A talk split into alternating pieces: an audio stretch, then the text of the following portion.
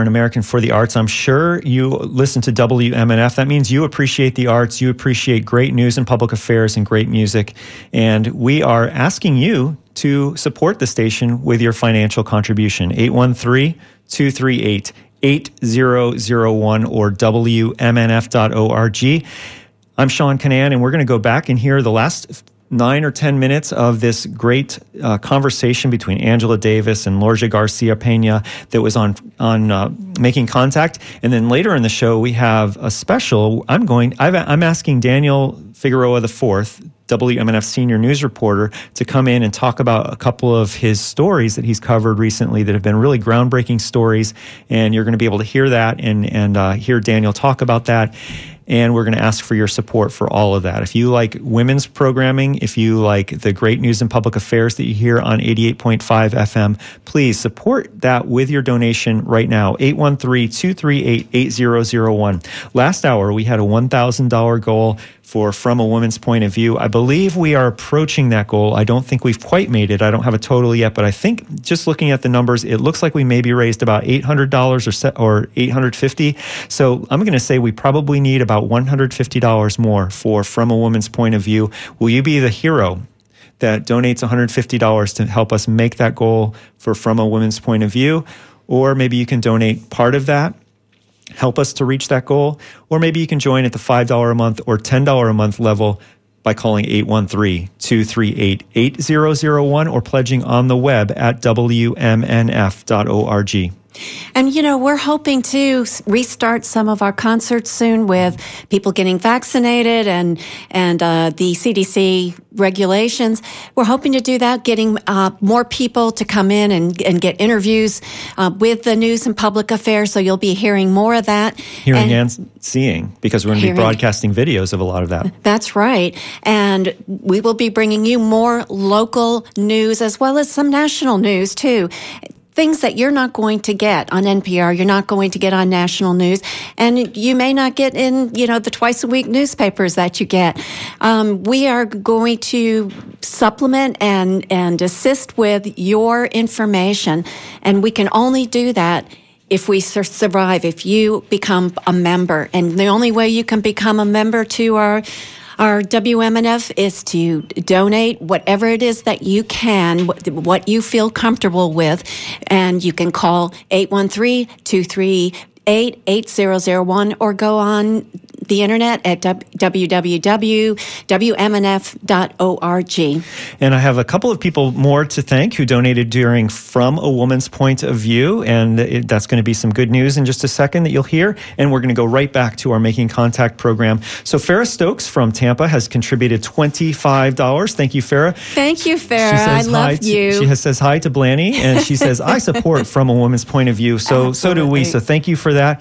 And we have an anonymous donation. And this donation comes in from Seminole, and it's a $200 contribution, which does put us wow. over the goal for From a Woman's Point of View, Thank according you. to my uh, in my head calculations.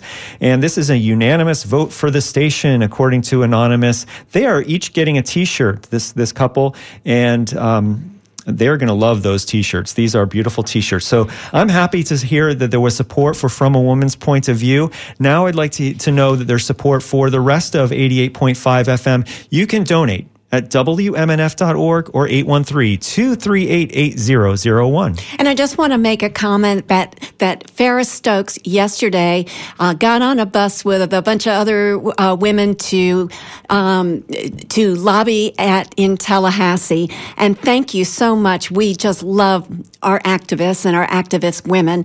Really appreciate that. 813- 238 8001 is how you can show support. Let's go back and listen to the rest of this Making Contact program.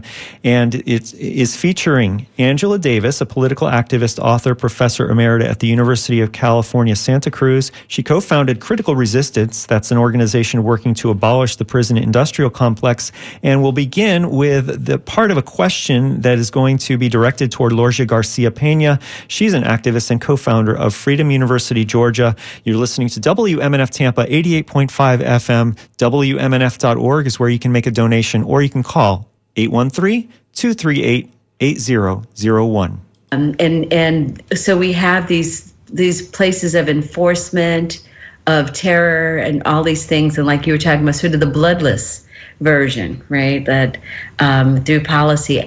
I wanted to, to get you to talk a little bit more about that, um, but but from an abolitionist perspective. So when you think about like, here's the way we understand law right now, right?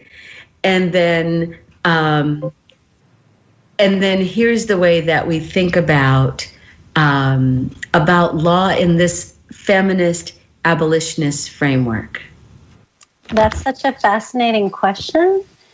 Um, how to think about law in a feminist abolitionist framework when essentially the law enacts violence, right? So, can the tools be used, right, to deconstruct uh, the master's house? Is the question so many people go to law school because they're really interested in trying to change society. And um, one of the things I think that's really frustrating is people realize that the way that how legal changes have been traditionally tried to, to be accomplished don't necessarily tackle systemic questions or utopian visions or what would really be the kinds of abolitionist reimaginings, right? So, I mean, essentially, law is set up as a process either of band aid, right, of trying to help individuals navigate a system and ensuring that this individual gets a particular benefit through providing these services, or it's trying to challenge policies and practices, but it's within the confines of what is set up as the law right? And what the law is, is legislation that's created by some purportedly democratically elected body, right? Um, and we know all the ways in terms of voter disenfranchisement and gerrymandering and redistricting and you know so that the, the way the system is set up is you have these purportedly representative bodies, which really are not representative bodies, right? Which create these laws, and then you have a judiciary which is supposed to interpret them. And we know how the Trump administration has essentially packed the court with members of this group called the Federalist Society, right? We have the most reactionary judicial system in the United States that we've ever had, right? Maybe going back to what people refer to as the Lochner era, which was basically this era of pure economic rights. Um, and we have um, the executive, which enforces the laws, right? And here, in terms of the national scene, we have had this monster in office. Um, so it's very difficult to think about entering that path and trying to do something different. Um, what I think um, many people have done is to try to create alternative spaces and alternative ways of working, which are deeply holistic. They're community driven, where um, people say, I am a lawyer, I am a lawyer for the community. The community will help me figure out what it is that needs to be done. I will not identify myself as working on X issue because that particular issue might not be one that this community articulates as most important to them. So the lawyer, in some sense, is serving uh, community organizing. Um, and where the legally trained person makes themselves available to try any kind of tactic, right?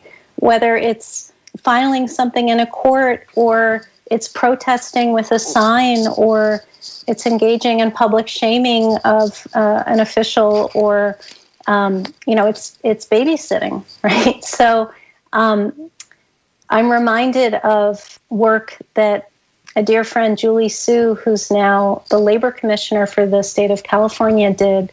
Um, there was a large group of us who were representing about 70 people from Thailand who had been brought to the United States. They were working in a condition of indentured servitude, sewing garments for some of the nation's largest manufacturers and retailers. And once they were liberated from this enslavement, basically, Julie, who's an attorney, helped people buy shampoo figured out this is how you use the public transit system to the extent it exists in Los Angeles. This is how you open a bank account, right?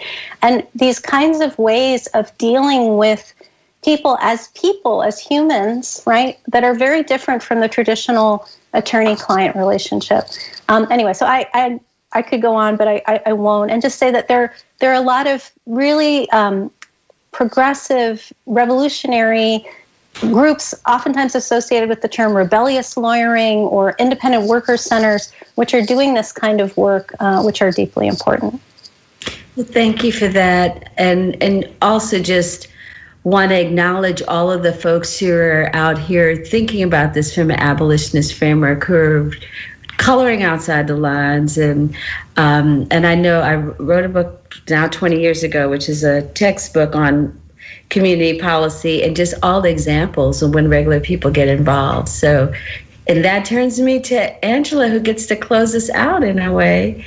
Um, so I was wondering if um, you wouldn't mind sharing your thoughts about what is it that we should be thinking about now in terms of building this feminist, abolitionist, transnational, um, anti-capital, like all these things, this, this intersection.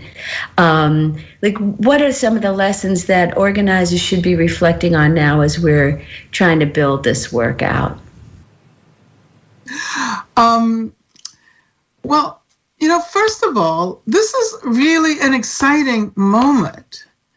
And, uh, you know, as much pain and suffering as we are collectively experiencing in the world as a result of the pandemic and uh, the disparate impact on communities of color, poor communities. Uh, this is a revolutionary moment. Uh, um, so I would, I guess I would say, um, there's so much I want to say, but uh, I think that I want to go back to the internationalist framing of this conversation and how important it is to um, create ties and recognize that the US is not the only place where important work is happening. Uh, you know, even even those of us who are opposed to the um, systemic structures of racism, governments, and so forth, we sometimes forget that we have not extricated ourselves from this sense that the US is the center of the world.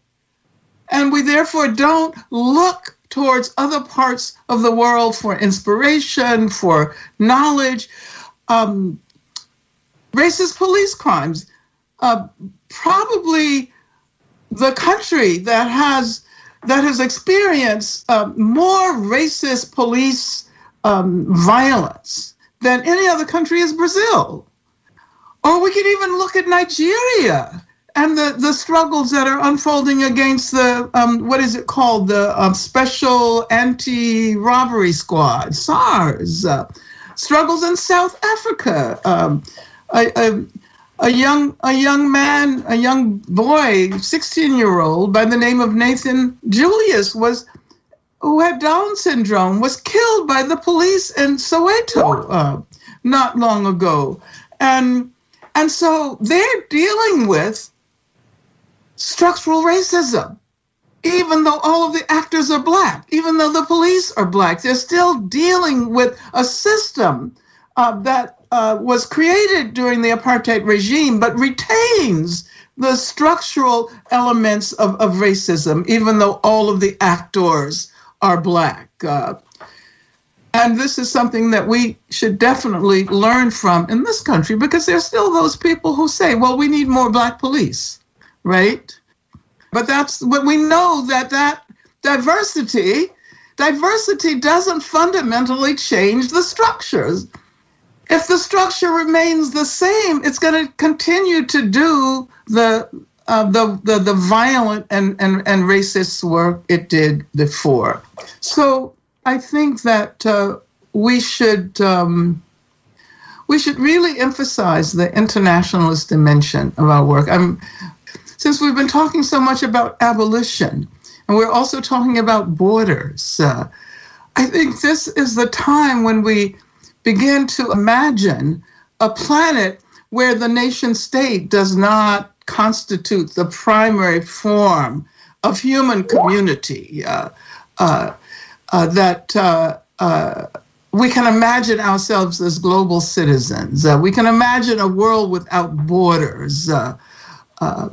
and if we if we imagine what we want, what we think we need, and then you know one day um, there's a possibility that it will be uh, um, an important a, part of an agenda for change. Nobody ever imagined that abolition would help constitute agendas for change in our lifetimes. Uh, and I think that the work that is being done in um, Mississippi, I'm, I'm so happy to be a part of this uh, study and struggle uh, uh, conversation. We need knowledge, we need struggle that uh, these are the formations that will uh, not only allow us to imagine a different future, but encourage us to do the work now that will definitely lead to change uh, tomorrow, whenever tomorrow comes. Well, that was Angela Davis, and she was joined by Lorgia Garcia Pena on the show Making Contact. And we hope that you enjoyed that program. I brought it to you because it has women's voices in it. Mary and Arlene will be back next week to host From a Woman's Point of View.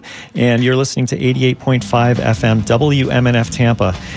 Today is the last day of our fundraising drive, our membership drive until July. We're going to come back to you in, uh, for a few days in July and ask for ask for your support. But right now, today is our last day of our two day membership drive from this week. 813-238-8001. Do you think it's important that we play Angela Davis and Lorgia Garcia Pena on the airwaves here in the Tampa Bay area so that you and your community, your neighbors, your coworkers can hear important information like that? If you do, please give us a call 813 238 8001.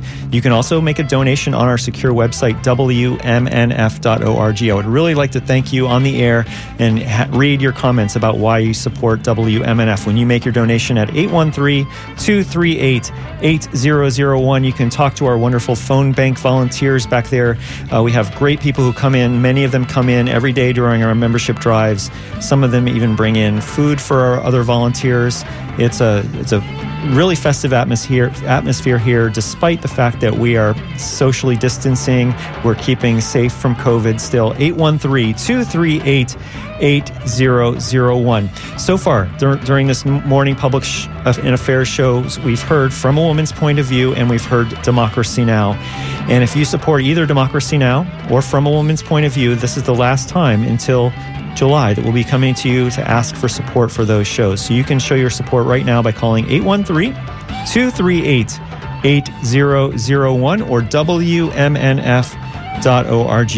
I'm Sean Kinane, and I'm joined right now by our senior news reporter at WMNF, Daniel Figueroa IV, and we're going to feature some of his reporting over the next uh, 25 minutes, 35 minutes or so. Welcome, Daniel. Hey, Sean, how's it going? Oh, it's going great. I love to hear from our listeners and why they support WMNF. It really means a lot to me. Yeah, same here. I uh, I love getting the feedback, and that's one of the things I love most about WMNF is our you know communication we have with our audience, with our our community. Uh, some of the best things about our public affairs shows, I think, are the fact that you can, you know, call in and, and speak to speak to one of our speak to you know a, a panel of guests, and and really get that communicate. You know, we are in the business of communication, and uh, you know, too often it becomes a one way street, and uh, you know, especially with news where you know, news just sort of projects at people and you don't really have a chance to, to give any feedback. And I think that's one of the things that always drew me to WMNF and, and makes it special because you can, you know, hear a story and call in and, and you can email the DJ on air. You can email the host. There's a you know direct line of communication to the to the person behind the soundboard, which is you know very often ourselves running it when we you know when we do our shows and whatnot. So I, I love having that communication with our with our audience and with our community and we want to keep that going. So please, you know, make those phone calls 813-238-8001. WMNF has been around for, you know, 41 going on 42 years and will, you know, hopefully with the support of our community be around for another 40 more. But we can't do that with, uh, without you guys. So if you like what we've been doing for the last few decades, please help us do it a little bit more. You can make those donations online our secure website, WMNF.org, or call 813 238 8001 and speak to one of our lovely phone operators in the back. Well, let's give our listeners some reason to donate. Let's hear some of one of your stories first of all. So why don't you just decide which one we're going to hear first and, and just set it up and then and then I'll play that story and we can let people listen to it and decide if the type of reporting that Daniel is doing is worth supporting with your financial contribution. I'm going to give out the number again 813 238 8001. So I, I, guess I'll start with a story I wrote a few days ago. Um, well, I guess it's about a week ago now, about a more than uh, a group of about 100, uh, 109 altogether. I think it was Florida elected officials from the um, federal level to, you know, local county officials and local school board members who signed on to this letter opposing this bill that would ban trans girls and women from school sports in Florida. It's been a big issue uh, throughout this session. It's a it's something that we've been following pretty closely and you know a lot of time in you know sometimes in print and especially you know we're guilty of this in, in radio and tv we don't have much time to to devote to any one topic so it can be hard to to get in a lot of the nuance and and context you need uh, and, we try to do that every time we write a story. We try to get the, the context and, and some of that nuance in into uh, into our reporting and our stories because that's what really makes it matter. So this uh, this story is about one of those. Developments in this, you know, one of the most recent developments. Ron DeSantis still hasn't signed the bill, um, but this group of elected officials uh, gathered together to to ask him not to sign it and to veto the bill and protect uh, trans girls and LGBTQ rights in uh, in school sports in Florida. Orlando area Democrat Anna Eskamani is one of 31 state legislators to sign the letter. She was a staunch opponent of the bill throughout the legislative session. This sign on letter of myself and over 100 elected officials in the state of Florida demonstrates solidarity with our trans kids and our families that are directly impacted and we're urging the governor to not sign this bill and to take a commitment to LGBTQ plus equality. The Fairness in Women's Sports Act was tacked on to Senate Bill 1028 as an amendment after the original bill's sponsor, Lakeland Republican Kelly Stargel, took it off of a committee calendar. It passed in the final days of the 2021 session as part of the larger SB 1028 with no additional public comment. If the bill becomes law, it would ban trans girls and women from participating in school sports. Supporters of the legislation said trans girls could have a physical advantage in sports, but during debate, sponsors in both legislative chambers couldn't identify any instance in Florida where trans girls playing sports created an issue. It's a complete farce. I am a woman and I refuse for my identity to be used as a tool of division and as a tool to attack trans kids it further demonstrates to me that this is not about what's best for our state. It's not about solving problems. It's about creating fake problems and further dividing our state while attacking trans kids along the way. There hasn't been evidence nationally either. A Connecticut girl tried to sue a trans girl in federal court to block her from competing on a girls' track team. The lawsuit was struck down, and the cisgender girl went on to beat the trans girl during a state championship. More than 72 local officials signed on to the letter, which was authored by Equality Florida. Tampa and St. Pete's mayors signed. Luis Vieira was the only council member to do so in Tampa, but three St. Pete council members signed. One Pinellas School Board member signed and one commissioner. In Hillsborough, one signed from each the county commission and school board as well. Jessica Vaughn was the only Hillsborough school board member to sign. You know, I feel like it's my job to protect our, our children and our students and to make sure that our schools and uh, you know every environment where our children um, attend are welcoming, nurturing um, places where all of our students feel safe and valued and respected. And, you know, I'm concerned that this bill is the antithesis to that. Trans youth are among the most vulnerable in the state. The letter points out higher rates of violence and marginalization trans youth face. Last year, the Trevor Project released its national survey on LGBTQ youth mental health. The survey found 40% of LGBTQ youth seriously considered suicide.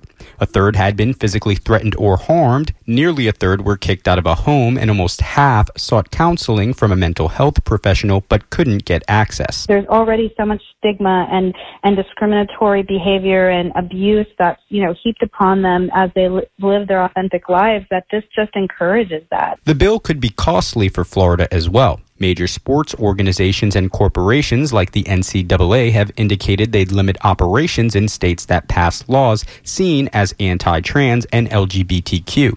The bill also mimics legislation being passed through state houses across the country, including an Idaho law passed last year that was already struck down in federal court. It's a damaging piece of legislation, not just for our economy, but at a personal level in telling trans kids that they're less than human and they can't participate in a team sport. Their intention in playing a game is just to be a kid.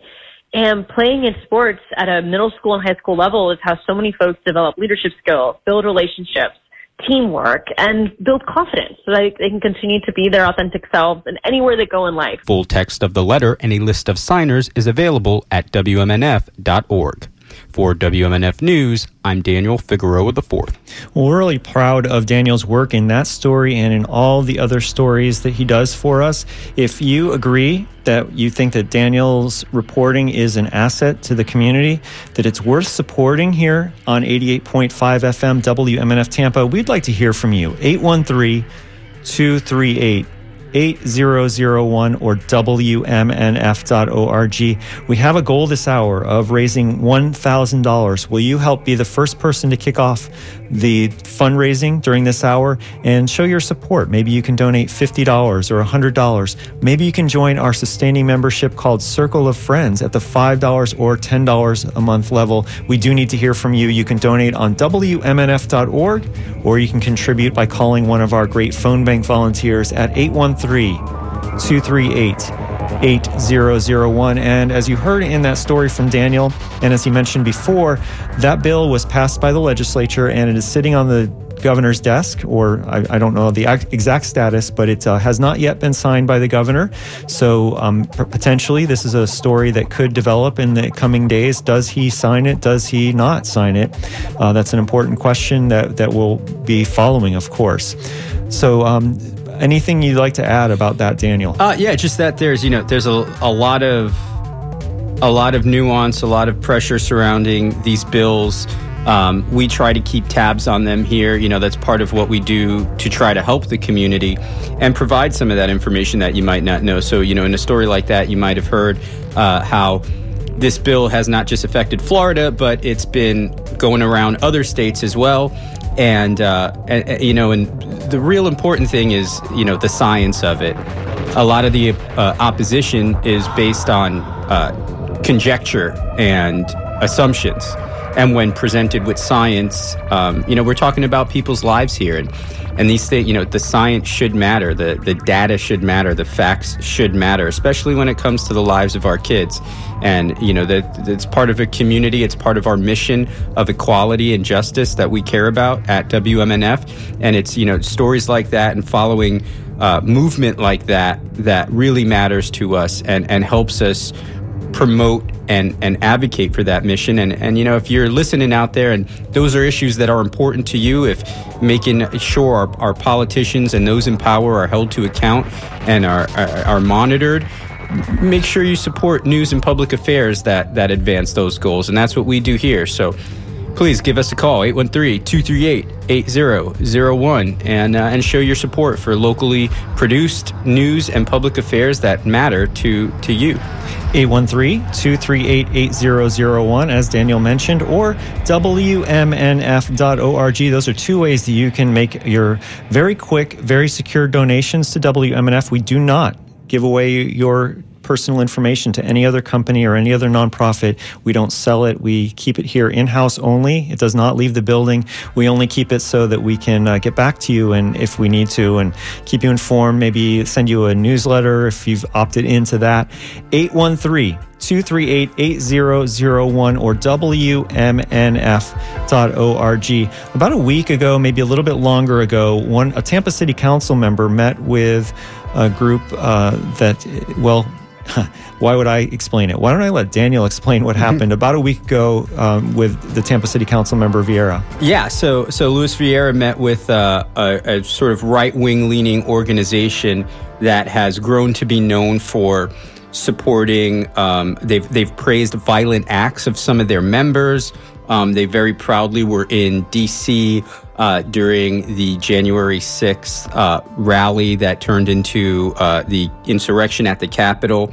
And um, so, Tampa Council member Luis Viera, who is um, who is generally a more progressive guy, uh, made some waves when he met with this group and some, uh, especially in the in the activist community, were concerned with him, you know, legitimizing this group that promotes violence and whatnot, and uh, and, and giving them some, you know, some air. And and some others in the community uh, supported him, and it and it brought up a, a, really interesting conversation that I that I hope is uh, you know is, is, sort of captured in this story. But yeah, it's you know it's all about the uh, this group and and council member Viera meeting with them and, and what happened afterwards. All right, let's hear that story. While you're listening, you can donate online, WMNF.org, or you can contribute uh, by calling one of our great phone bank volunteers, 813 238 8001. Here is the story that Daniel filed. Viera represents District 7 in Tampa, and while his position on the city council is nonpartisan, he is a registered Democrat with progressive views.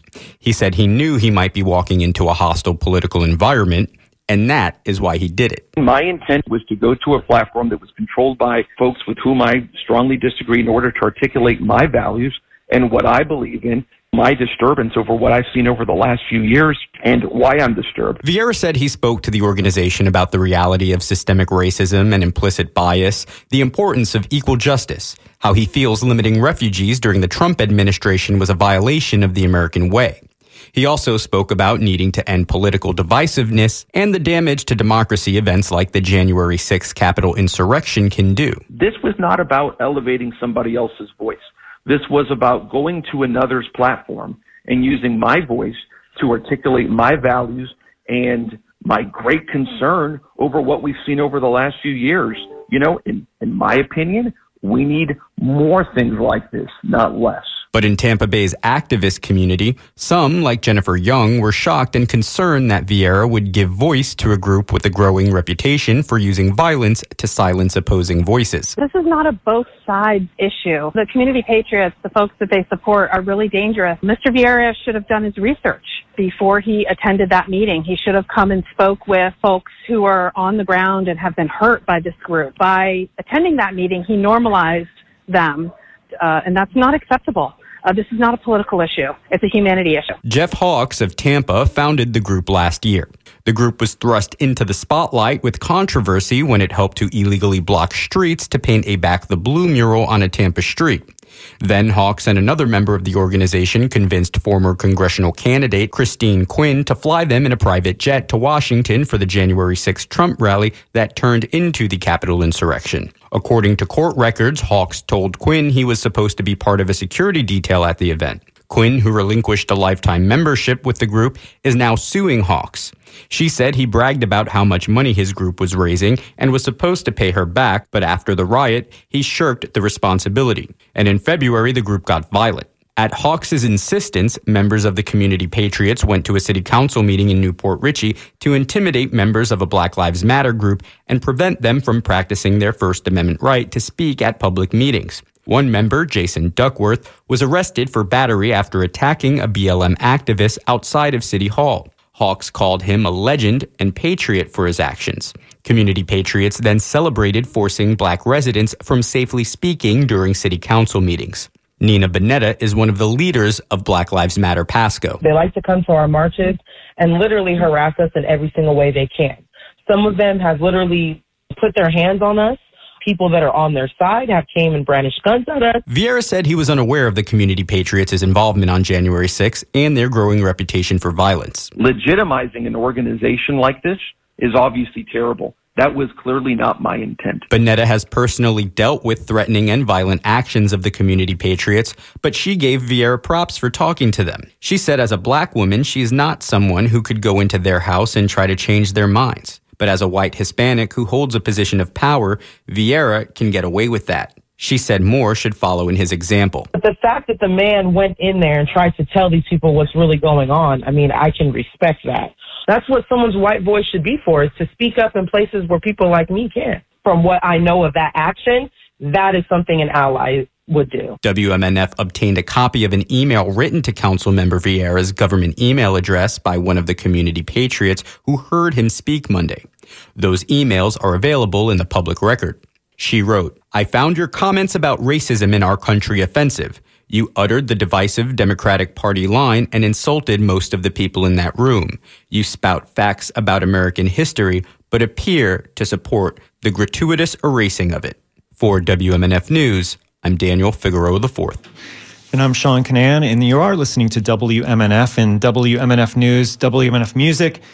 We have uh, senior reporter Daniel Figueroa is sharing some of his stories with you this hour so that we can ask you for your support to support great information like this. He does uh, research for, on all these sh- stories. He reaches out to all the pertinent experts. 813-238-8001 is the way that you can show your support for this type of programming. We do need to hear from you. 813-238 8001. Yeah, there's a lot of a lot of work that goes into you know, even a little three to five minute news piece that you hear on the airwaves.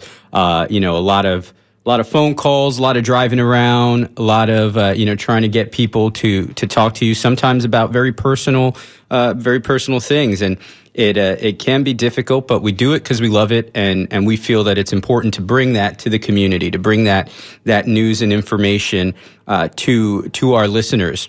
And we need, you know, we are a completely independent newsroom. We don't, you know, accept money from any donors. We don't have any corporate sponsors at all.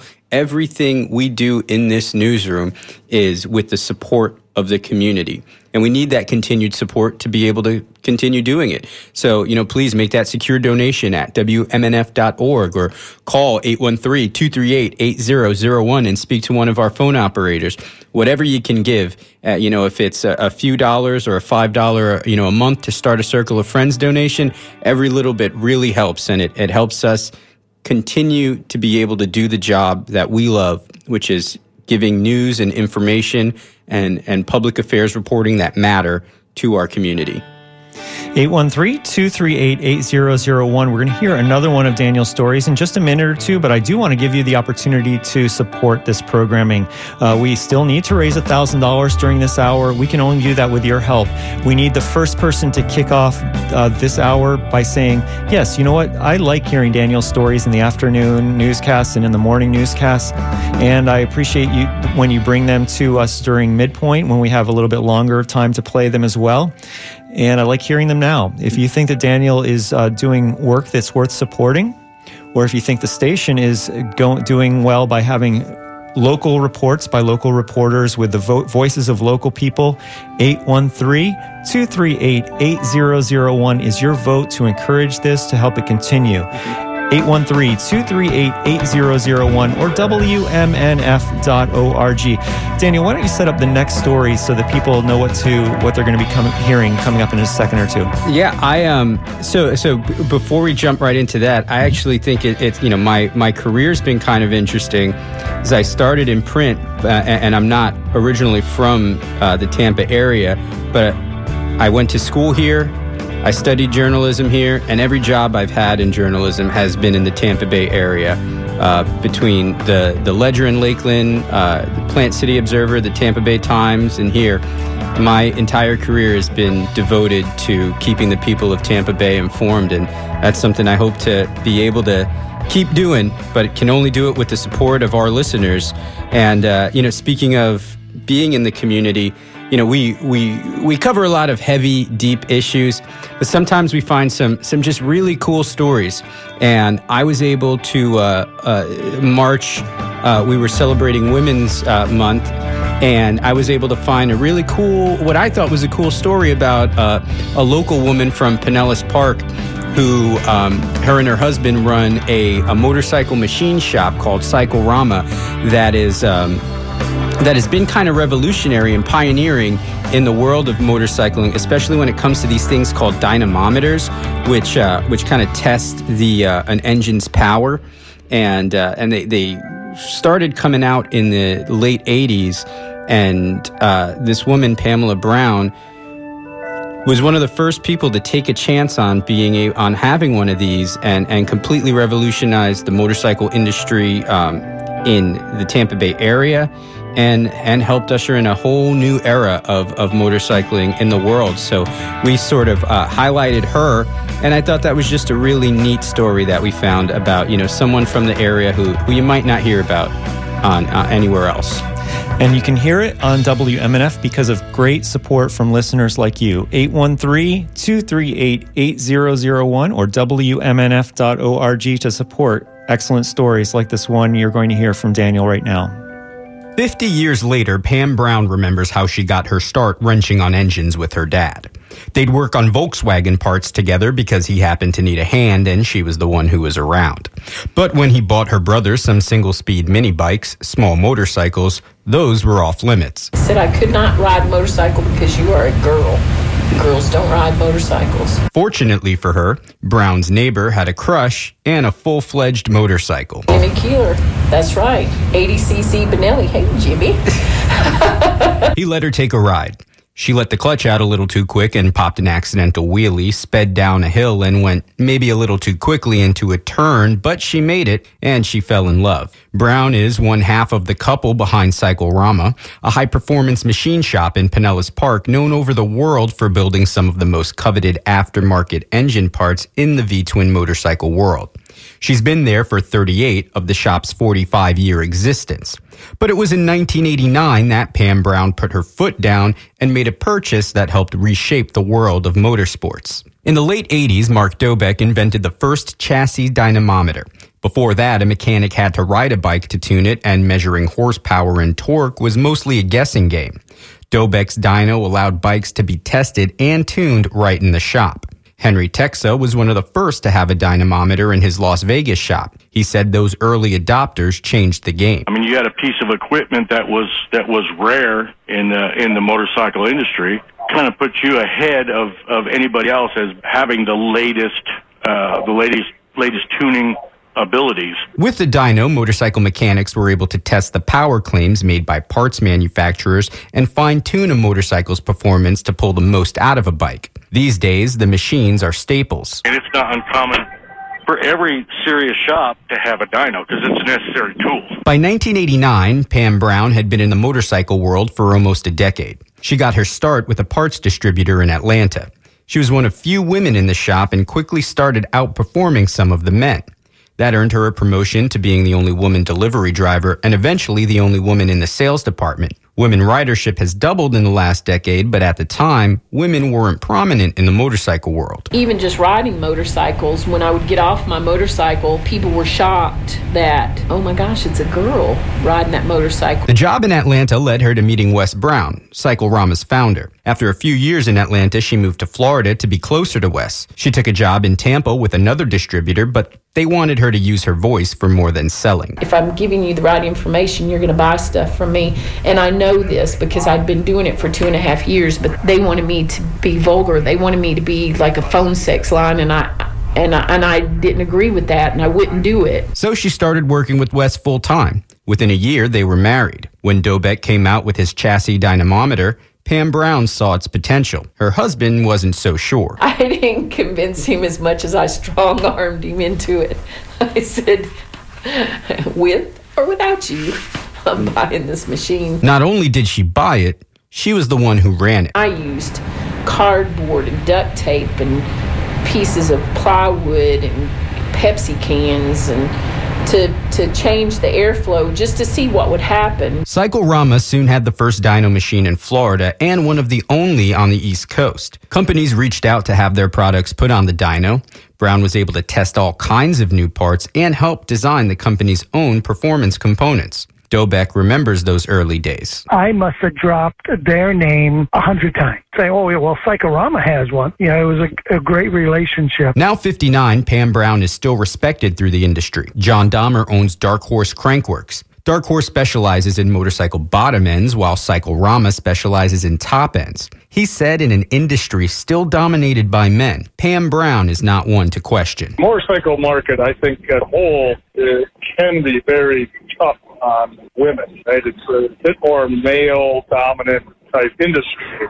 A lot of guys will try to either test her or challenge her as far as her knowledge. She knows it inside and out, and when you know it inside and out, somebody from the outside trying to challenge that isn't going to fare very well. But Brown said that doesn't stop them from trying, even when it comes to parts she helped design. Nothing like getting mansplained about your own parts. She doesn't let it get to her, though, and said other women in motorcycling shouldn't either. At the end of the day, she's still one of the best at doing what she loves helping diagnose and fix engines. I ask a lot of questions and then I can see it in my mind because I've taken motorcycles apart because that's what, if I could just do that all day, every day, that would be awesome to me. Just take motorcycles apart to see what happened. For WMNF News, I'm Daniel Figueroa IV in Pinellas Park. And Daniel Figueroa IV joins us in the studio now. My name is Sean Kinane, and we're asking you to support great local news stories like that one. What an interesting story. You know, a lot of times we do hard hitting political or environmental stories or social justice stories. And, uh, you know, it's really important to focus on people who have made a difference in the community, women who have been pioneers. We think that you enjoy things like that. Uh, maybe a, if you want a little bit of a lighter story once in a while, I think that's great. If you agree that, that uh, the, the reports that you've been hearing this hour and that you hear every day from Daniel on the afternoon and morning news newscasts are an important part of community radio. Please help support that with your financial donation at 813 238 8001. Of course, you can always go to our secure website, WMNF.org, and make your donation there.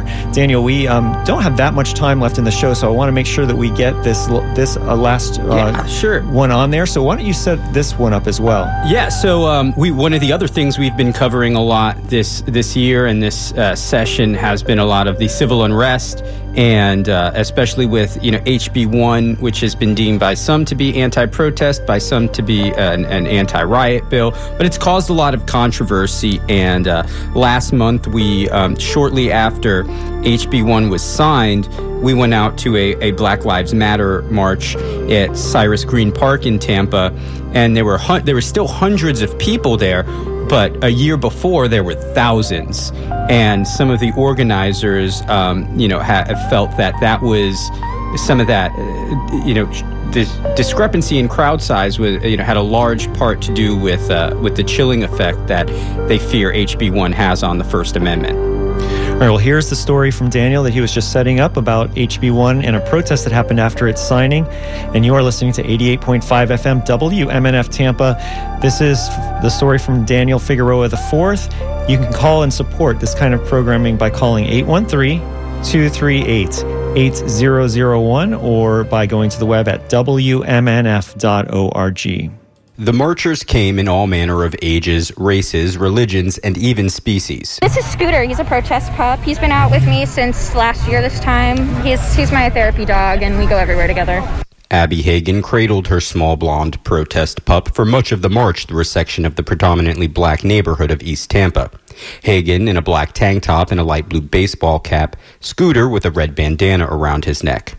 The words Black Lives Matter written across it. It was the first major action in Tampa Bay since HB1 became law Monday. Governor Ron DeSantis signed the bill at the headquarters of the Polk County Sheriff's Office, surrounded by an all white group of law enforcement officers and elected officials. He said it was necessary to crack down on violent protests in Florida, despite it never being a widespread issue. It is the strongest anti rioting, pro law enforcement piece of legislation in the country. But detractors feel the bill is a targeted attack aimed at vocal political opponents like those in the Black Lives Matter movement. The bill adds to existing anti rioting laws while loosening the interpretation of what a riot is and decriminalizing certain retaliations, like hitting protesters with vehicles. Black Lives Matter Tampa co founder Donna Davis said Saturday's attendance could have been stronger if not for the new law. Following the murder of George Floyd by former Minneapolis police officer Derek Chauvin last year, thousands marched. Davis said even the most peaceful of protesters fear the consequences of HB1. So people shouldn't be afraid because you want to live in a terrifying world. Live in a world where you can't speak. Live in a world where you ask for freedom and they cut off your hands. Live in the world where they throw you in jail for dissenting politically. Just days after becoming law, HB1 is already facing its first legal challenge. A civil rights lawyer from Orlando is suing DeSantis, Attorney General Ashley Moody, and others in federal court over the constitutionality of the law. This case could go all the way to the Supreme Court. All right, it is unconstitutional constitutional. It flouts the Constitution, right? And we expect it to be meted out with express bias. While civil rights activists briefly sighed relief with Chauvin's conviction, they were quick to say it is a long way from justice. It only highlighted the depths of systemic racism in the United States further evidenced by the deaths of Daunte Wright, Ma'Khia Bryant, and Andrew Brown at the hands of police. Before the march, indigenous rights activists were joined by spiritual leaders, like Rabbi Jason Rosenberg, who talked about the significance of justice in the Torah and throughout society. Justice is about a system where every single person knows that they can expect to be treated fairly. And so we say to every elected official, every person working in government, in justice, the police, the courts, everyone, if you aren't part of a just system, then you have no right to be here. Get just or get out. For WMNF News, I'm Daniel Figueroa IV in Tampa. And I'm Sean Kinane in Tampa as well. And Daniel's joining me in the studio. We're at the studios of WMNF Community Radio. We're located on Martin Luther King Jr. Boulevard in Tampa. 813-238-8001 is the number to call in if you like to support great programming like this, super hard-hitting news stories, timely news stories that Daniel produces every day. 813-238-8001 or wmnf.org. I have somebody to thank. Carol Gardner has contributed $262.50. And Carol's from Tampa. She is getting the WMNF t shirt. This is a great new t shirt. If you haven't heard us talk about it yet, it is a, a kind of a blue gray color, a very wearable color. It'll look great on you. And it has a, a design that was designed by local St. Petersburg artist Todd Bates Creative. And we we think this is one of our best t shirts in years, and we hope that you like it as well. For an $88.50 contribution to community radio, you can get this t shirt. We have other thank you gifts as well, but we really do need your support. We have not reached our goal for this hour yet 813 238 8001. Yeah, you know, it's uh, I I gotta say, you know, I love what I do. I love telling stories. I love giving voices to people. In that last story, um, Rabbi Rosenberg uh, just had an absolutely powerful, powerful moment at this protest, and being able to capture and, and share those things with with Tampa, uh, with Tampa Bay and beyond is just such a privilege that I do. Um, with the support of our community. So please continue to support WMNF.org for a secure donation or 813 238 8001. That's the number to call if you'd like to support Daniel's uh, news stories or any of the news and public affairs shows. In just a few minutes, we'll be hearing from the Surly Feminists, Liz and Donna. They do a great talk show. Um, they have been on every other week. I'm trying to convince them to come on every single week. So, wouldn't that be great to hear them every week on midpoint, wow, that would be great. If you think that's important, give us a call 813 238 8001. I'd like to thank Amy Parsons for her donation of $100. She's from St. Petersburg, and Amy is donating to 88.5 on behalf of the legacy of one of WMNF's great founders, a fantastic legacy. We really appreciate this donation. Thank you so much for that. Now it's your turn 813 238 8001 or WMNF.org. Once again, thank you guys for supporting the station. Give us a call, make those donations, support community radio. We are, you know, trying to get more and more local voices on the air, more and more local matters to you, to our listeners, and keeping a pulse on the community to make sure that you guys stay informed. So please give us a call, 813 238 8001. Or you can donate online at WMNF.org. Look, I'd really like to get one more donation for $88.50 to get this great t shirt. Um, wouldn't it be fantastic to go out to a club in a few months or go out to a bar and watch a band and see an, a whole mess of WMNF t shirts, these great new t shirts, uh, walking through the streets of downtown St. Pete or maybe walking through Ybor City and seeing these t shirts would be so refreshing. You can make an $88.50 contribution to get one of these great new WMNF t shirts by calling 813 238 8001 or pledging online at WMNF.org. Thanks to everyone who has donated so far. Please continue to support the Surly Feminists in the next hour with Liz and Donna. WMNF.org. You're listening to WMNF Tampa.